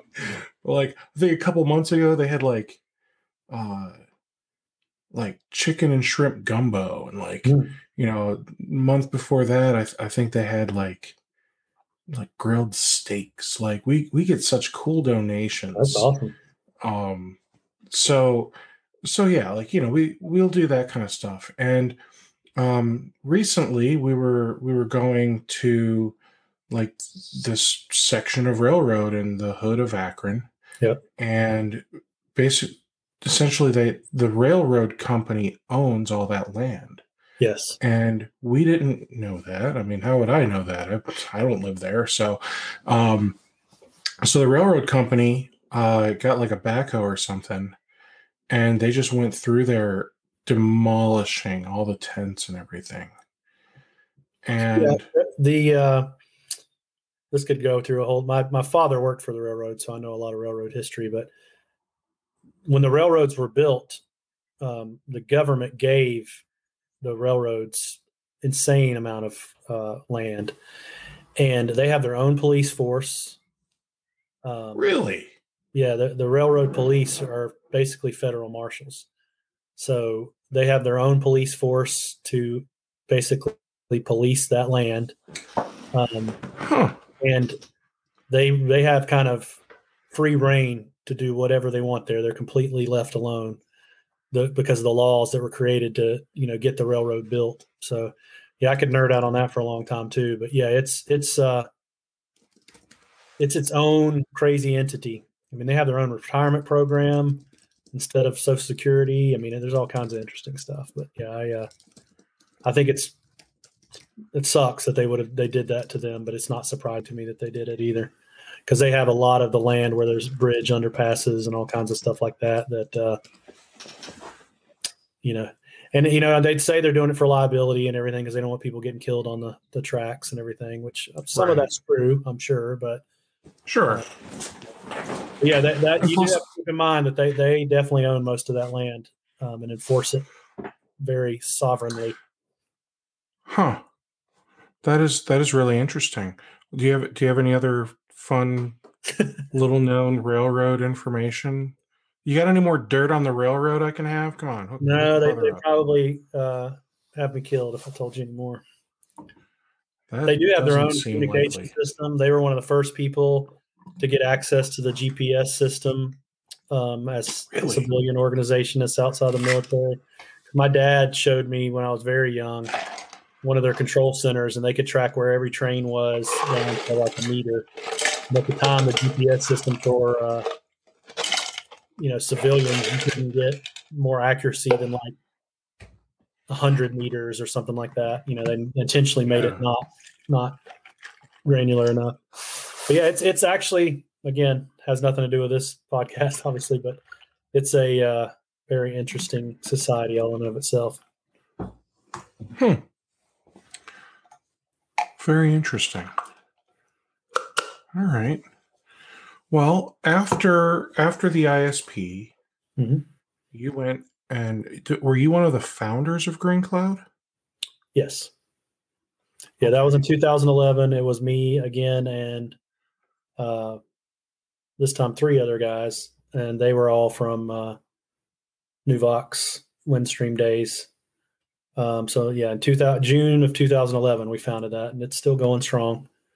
Um, And I'm actually in talks with them to do another one because they just they just like bought a yeah, so now they're Green Cloud Defense. They bought uh, Cascadia Defense or Cascada Defense. I think so. uh, Washington. So, and, and I'll I'll have a bunch of questions for them. So I don't want to Yeah. take up your time. I mean, sure. but, but yeah, that, but that was you- that was my life from uh, 2011 uh, until two years ago. Was building that up and going through all the trials and tribulations of basically the same stuff we talked about, making people understand the cloud and why you'd want to use it and what problems does it solve, and um, definitely with MSPs, making people understand that it's it's not necessarily better to build your own because, like what we just talked about, data centers are the same thing as you know what we're describing. You have to have all that aggregation and network build out and redundancy and you know it's uh it's tough. I mean yeah you can definitely put a rack in your office and run people's virtual machines but uh a lot more to it to, to do it right. Um and a lot of lesson learned over the years of you know how to scale that and it's a really large organization now. Um, you know, we started with four guys. Uh, we were actually in a uh, old warehouse building uh, above a jazz club when we started. I used to be on calls with uh, Cisco, and they would tell me to turn my radio down, and I couldn't because it was the jazz band playing underneath us the whole time. so, uh, you know, it's, it's that's, uh, that's the stuff I like, though. I like building it from scratch, you know, and having those type stories. Yeah. Um, of you know, same thing with like Clemson. When I was there, it was a 56k connection, and now they have hundreds and hundreds of gigs internet connectivity there, and you know, it was really cool to be, you know, one of the people learning a lot of that stuff each step of the way of all these businesses. And, you know, it's kind of what I'm trying to do now is again, figure out how to, I've got some stuff I'm working on um, product wise and stuff that I think will be pretty interesting. I may, may have a vendor session available for you for too much longer with some uh, products I'm talking about putting together for security to take a lot of these ideas and uh, productize them. So that's kind of what I'm, I'm working through right now. I would be interested in having that conversation. So one of the um, one of the things that I'd really like to start doing is educating MSPs on things that they're definitely not doing but should be. Yep. Um, especially when it comes to like basics of cybersecurity and, and that type of stuff. Yep. Um, I, as of right now, my opinion is is pretty strong that I I worry that MSPs should not be doing security. Not not in a like well nobody should, but in a we should just outsource that to somebody who knows what they're doing kind of thing.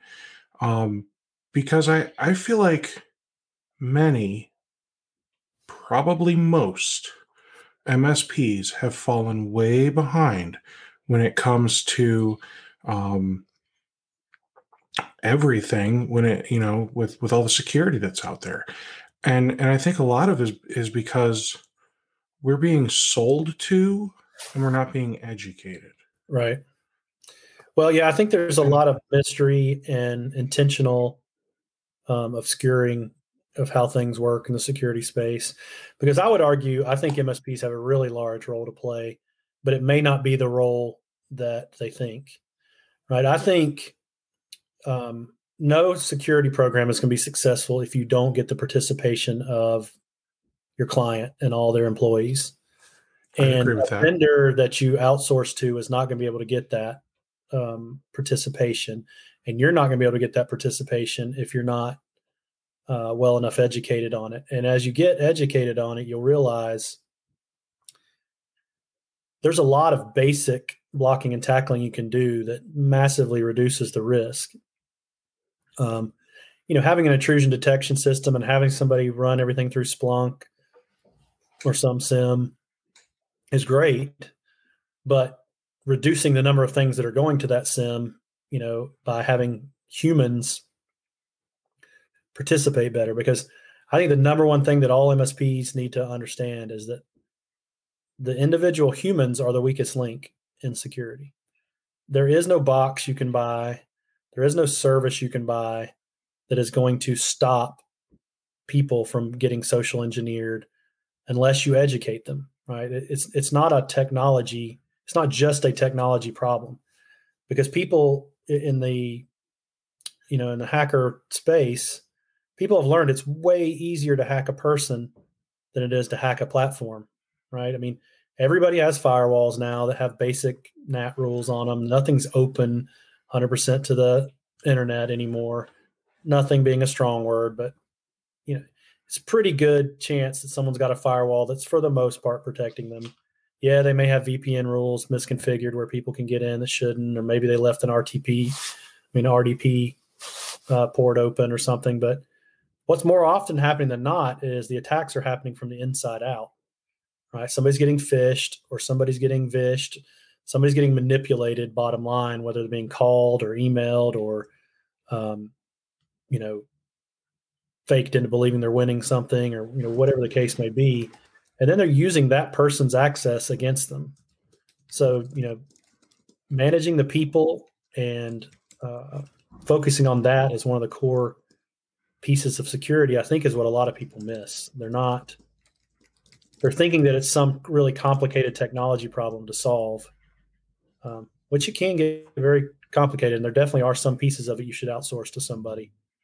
But I think MSPs are the place where a lot of the stuff has to get applied. Um, at least the relationship and human to human stuff. There's no other place to apply it. You know, you can't fully outsource that. So um, I would love to have a conversation around then because I feel very, very strongly about that. That I think the people element is a huge part of security that that uh, gets overlooked in uh, preference to technology being the way you solve it. Like EDR tools are great, um, but if you don't really understand what people's steady state is and what they're doing, understanding when something wrong is happening is um, very hard, especially if you go all the way up to an outsourced person. So a lot of the things I was talking about, like understanding the roles and what people do in a business and what they're actually using, um, that's some of the stuff I'm building right now, to where you can get a good understanding of what's normal for a customer, and then um, you know not having to use all these lists and use all these other platforms. If you know that a dentist only goes from the operating rooms to four sites on the internet, why do they need access to any other sites on the internet? Right. And that's hard to maintain if you're using that with block list and everything. But if you have some technology that says no one at this company has ever gone to this URL, that's probably bad. You know, just some things like that that, you know, you can put some of those things in place that you just limit the exposure they have. You know, they don't they don't need to expose themselves to domains that were registered in the last 30 days, for instance. Almost every phishing domain that you hit was registered in the last 30 days. So if you just block all of those so they can't go to them, yeah, they'll miss out on maybe some new business that started for a few weeks potentially. But likelihood of someone registering are they actually domain, trying to get to that new business? Yeah, like what but the the chances of somebody registering a new domain and having an active service on it within 30 days is very very unlikely. The chances mm-hmm. of somebody registering a domain to use in a phishing attack the next day is extremely likely. You know, so there's a lot of things like that that I think are interesting, and this goes to you know working with uh, colleges and and you know how they're educating people now. Um, you know, there aren't just everybody always talks about best practices. If the human element and thinking about the psychology of things is becoming very important in security. And I think the MSPs have the best opportunity to do something because you're the one that has the relationship. You're the one they listen to. You're mm-hmm. the one that knows these people and could even do any of this analysis. So I don't know. It's it's interesting. I'm sure uh, Keith uh, at Green Cloud Defense is probably saying, "No, it's technology, and you need to outsource it all to me." And uh, there's a certain degree to that. That's right. Um, but I also think you would agree that the MSP has a huge role to play in it. Um, and I agree with you. You're absolutely right. I don't think MSPs know what that role is. And I think fear has crept in from lack of education and understanding. Um, and I think it would be, you know, this is one of those things that competitive or not, we all need to do better there because when, when one person fails, everybody in the industry looks bad. You know, when that person fails, we all go down with them. So you know, I think everybody getting better well, space is important. And and you know the the scary thing about that statement is, you know, when one person fails, the whole industry looks bad. Right now, people continue to fail. Mm-hmm. And and I mean uh, like I, I think we can all agree that like exploits are going to happen hacks are going to happen but like you know the the things like you know the the Microsoft Exchange Server thing. I think um, F5 currently has a thing. SolarWinds had a thing. Um, I think ConnectWise might have had a thing. Like you know the the list keeps going, and it's and it's not even all just IT companies. I mean, NI was it NIH that had a thing? National sure. Institute of Health. It, it, was it was the it was the big health one over in Europe somewhere. Yeah, but like yeah. you know the it was the like UK. it's not just yeah, I mean it's and it's not just IT companies, you know, it's like everyone's getting hit. And I think that right now we are all failing as as IT people, as technology people. We're all failing, and we we all need to get our shit together. Is is the the honest truth, and and I don't know how we just magically do that because I see cybersecurity as this like uh, to to go back to what we were talking about before, I'll use a fun analogy. Cybersecurity is this train that's going down the track at full speed, okay? And we all hopped off that train when we got to a certain point. You know, we all deployed our EDR and our DNS filtering and our our spam filtering and whatever else, and we hopped off. And and we stopped we stopped educating ourselves because we thought we had all these products that were keeping our clients safe. Yep. And how on earth are we going to catch back up to that train? Yeah, and you know the scary part is hackers know that. They know that you're counting on firewalls. They know that you're counting on, you know, EDR tools. They know you have an RMM tool installed, um, and they know you trust that stuff. So they're using a lot of that stuff against everybody at this point um, because it's easier, like I said, to you know hack somebody at an MSP and get a password, and you got the keys to the city. Then um, and it's not an it's i really don't feel like hopeless about it. I, it's a big education thing is what it is more than anything. You know fear starts coming from lack of understanding right? And so it's this big crazy thing that you don't know and how are you going to learn? It's just like you said that train's now a dot off on the horizon and you're like well shit how do i ever learn anything about that? I don't even know what that is anymore. So um, i think that uh, it's really just everybody talking about it. And I think you got to talk about it to your customers and not steer away from it. Um, because I think that's what happens a lot of times too is people try to get their customers to do stuff. It's hard. They promise mm-hmm. they're going to circle back to it. They never do. Um, you know, trust backups and stuff like that, which you can't trust backups anymore because – hackers are smart enough to know they need to install their stuff and then wait a long time before they use it so it's even in your backups you know so you can't you can't just depend on a lot of the stuff that used to work. Um, you got to be very diligent and active just as much as you're monitoring backups and networks and you know whether internet connections are up. You got to have an active thought process around security too. And a lot of it is like i said educating the end customer to you get more you get more of a workforce if you get them involved in it right mean i have one customer who calls me all the time excited that she caught a phishing email. She's like i didn't click on it. I would have clicked on it before but this is right. I, this is this is a scam isn't it? Like, yeah it's absolutely hmm. a scam. You're, you're getting really good at this. And uh, i had uh, post-it notes made that say this is not where passwords go. And when I'm at customers, I stick them all over their monitors, and they say that is hilarious. Then I come back and uh, they've taken them all down. They're like, "Look, we put them into Keeper. They're in our password manager now. You know, message received."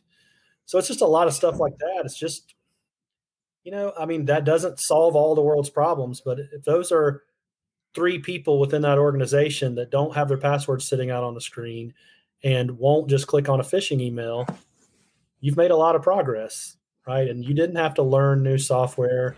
I'm telling you, the, the people element is, is the, the key to getting a lot more comfortable with all this stuff. It's not the only piece.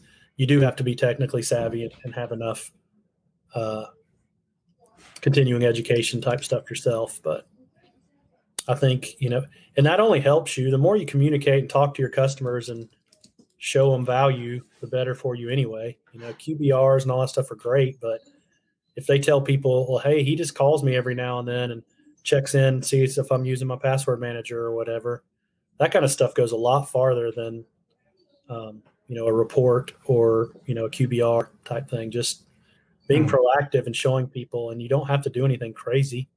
Just show them you're thinking about them and show them that you've got to, you know, that they're making progress and you're proud of them. I mean, it, it sounds silly, but it makes a huge difference.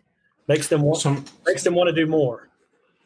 Some sometimes you know you, you you what is it? You get more flies with honey or something like that. Like, um, sometimes you just gotta. It's like your kids, man. Would you know? When you were a kid, would you have rather you know your parents crap all over you all day long, or tell you how proud of you they are? Right.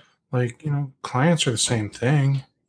Yeah. Especially when it comes to technology, like they they all say like, "Oh, I'm technology illiterate," which I mean, they're so illiterate they don't even know what the word illiterate means. Hmm. Like, okay, so you can't read technology. I get it. Like,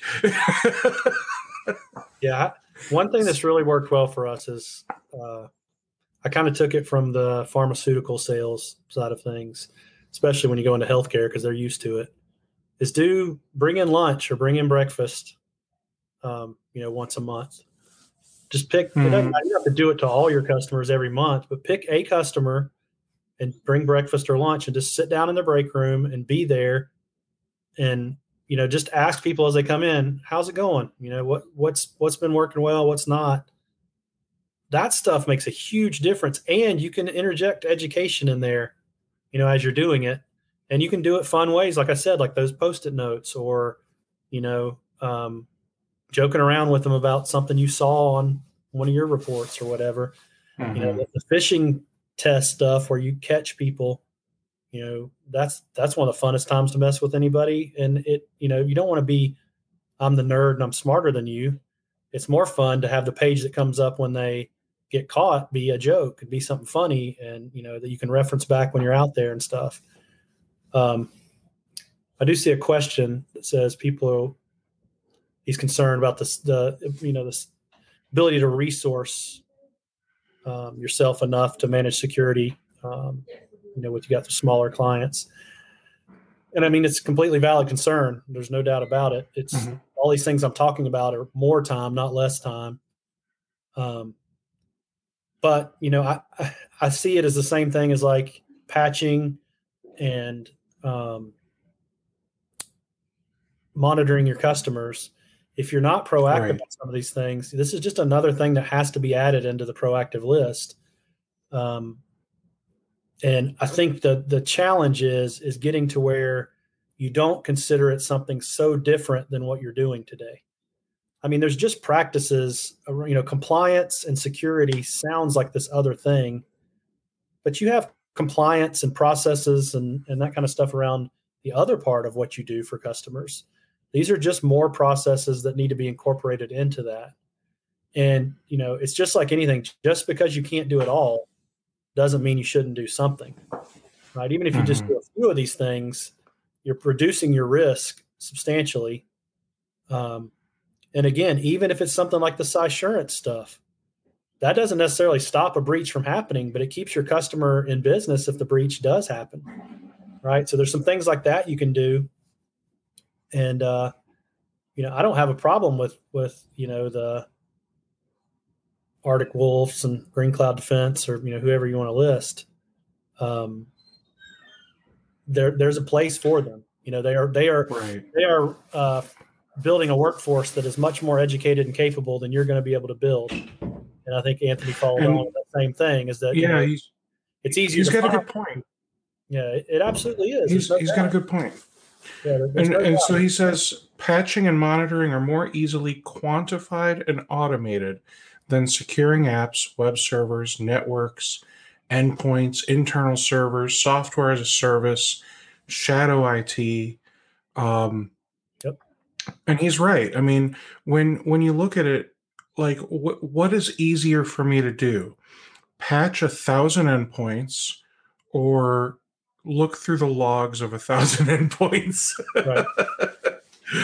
um, and I think that's that's where MSPs need to get smart and and learn how to work with um, some of these vendors, like you know the Vigilans and the other SOCs that, as a service that are out Yeah, there. I mean. I think I think you can also then, you know, kind of use that same analogy.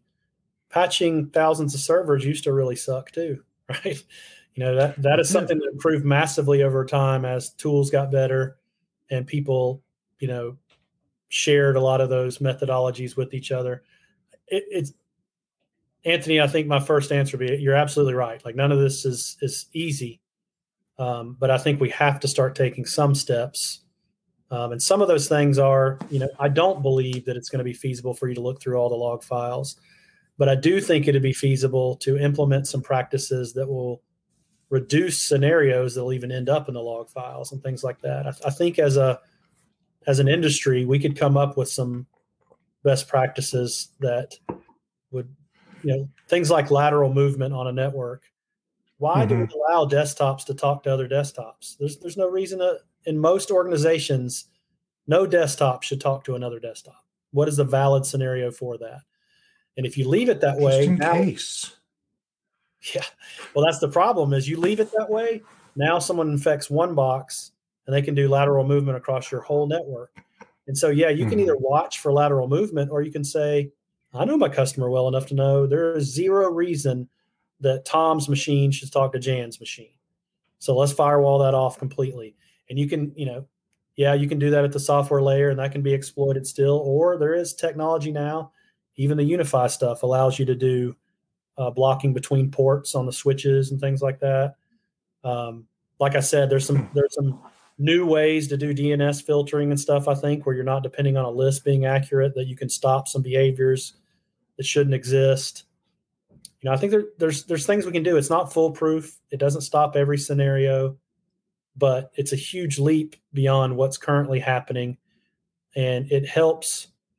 A hacker always takes the path of least resistance, right? And if mm-hmm. a lot of these things are the path of least resistance, and if you can shut down those, and other people have not, they're going to go to the place where it's still easier to hack somebody and you know not not waste their time on something that's harder when they can go to a thousand other sites um, and you know kind of nail it so and and anthony's right you know w- we probably should not be doing flat fee services for some of this you know for a lot of these security things you know maybe maybe we should go back to retainer based or uh, time and materials based or or something along those lines. Or maybe we need to stop saying oh it's $250 a user and start saying oh it's you know $10 a user for port blocking or you know find ways to to break this stuff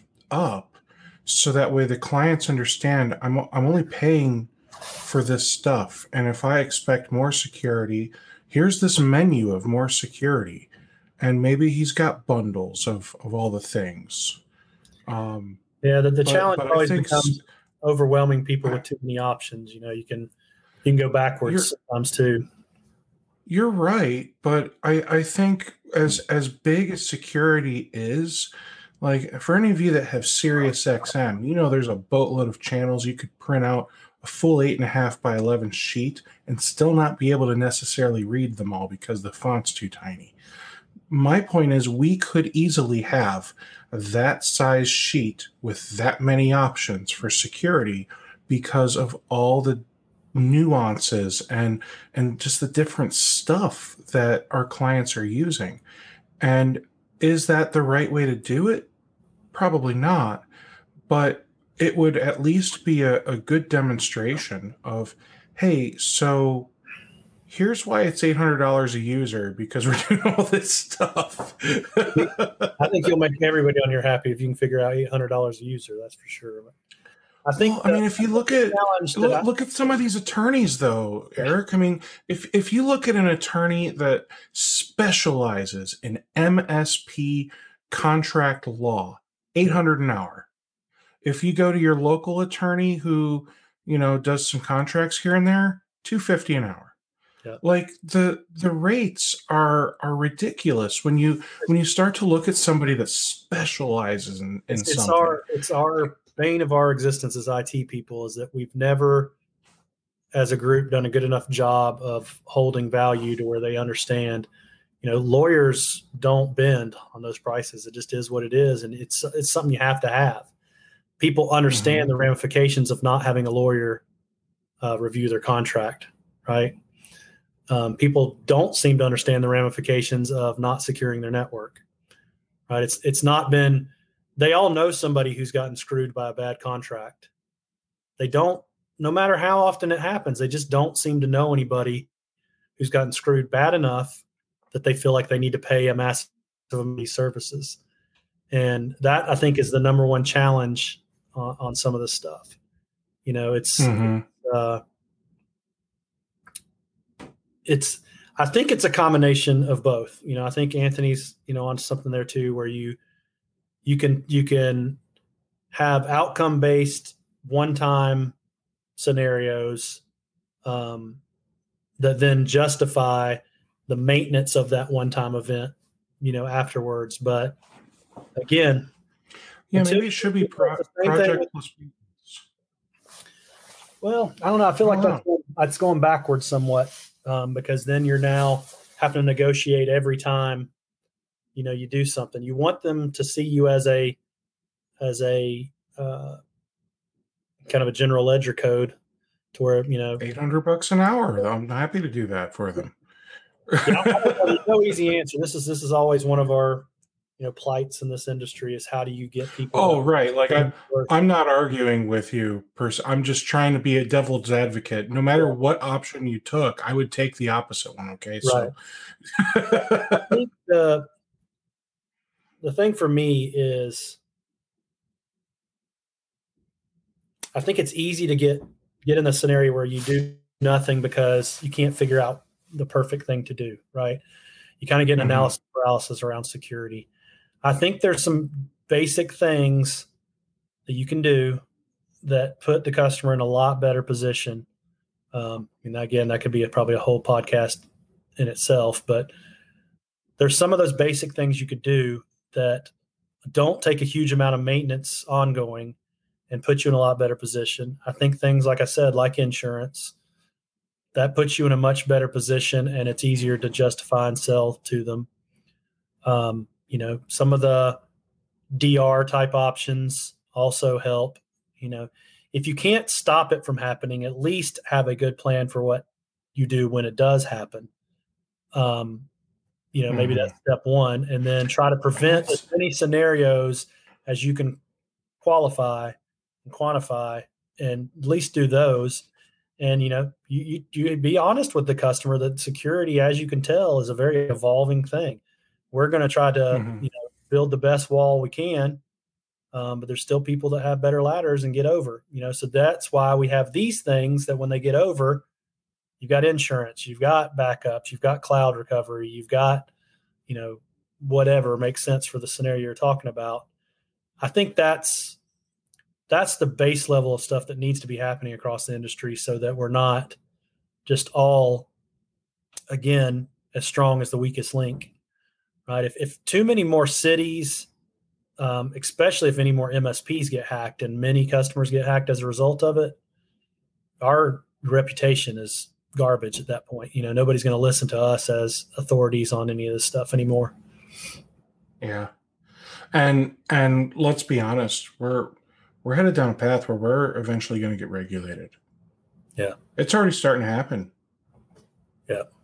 So yeah, I mean, it's it's a it's a very challenging conversation. Um, but like I said, I think you just gotta. It's just like everything. Like I said, I mean, maybe patching was the best example, but the number of challenges like this that have popped up over the years that seem uh, insurmountable at first, you just have to start, you know, slowly chipping away at it. And the fact that you did four things is better than you doing zero things the day before. It may you may have Exactly. missed the most important one, which is the fifth thing, but you know you'll get there next. And I know that we could easily continue talking about this for, you know, hours to come and and still probably get nowhere. Right. Um, but we are we are approaching the two hour mark. Holy cow. Um, Anthony, I I love all of your all of your comments. Um, I I agree with you. We are at a, a time where we really need to be having these types of conversations, um, not just with our clients, but also with each other. I think now is the time for us to be working together and and for us to stop looking at each other as competition and for us to start looking at each other as partners because right now, think of us like we're all brain surgeons and the brain is bleeding and I can't fix it and Eric can't fix it. But maybe if the two of us work together, we can maybe come up with a different plan than what each of us individually could have. Think well, and what's, what's if, even worse is there might be a third person who knows exactly what to do, but we're not talking right. Other, so we don't find out. I mean, that's that happens so much in technology. It's extremely frustrating. That's why I love all the peer groups and things where people finally do mm. let their guard down and, and talk about stuff because, yeah, like you said, we're competitive, but if enough of this stuff happens, and if we get regulated too heavily, you know, that's that's going to be lights out for a lot of people, and you know, it would be silly to have avoided just talking to each other um, and sharing a lot of this stuff because we all know there's more than enough for all of us out there. you know, Absolutely. More often Absolutely. than not, we all lose to inaction versus losing to each other. So I think it's, uh, you know, I think it makes sense for us to try to talk more. And I'm happy to talk anytime you want on this stuff. As you can see, I love talking. But. Me too, man. Well, well, thanks for coming on here, Eric. I, I really appreciate yeah, you, you taking time out of your day. This was awesome. Um, Anthony, thanks for hopping in here at the end. Um, I hope to see you at one of the the future episodes. Uh, speaking of future episodes, tomorrow at one o'clock Eastern, I will be speaking with Paul Green about marketing your MSP. So I hope to see you all then. And until then, you all take care.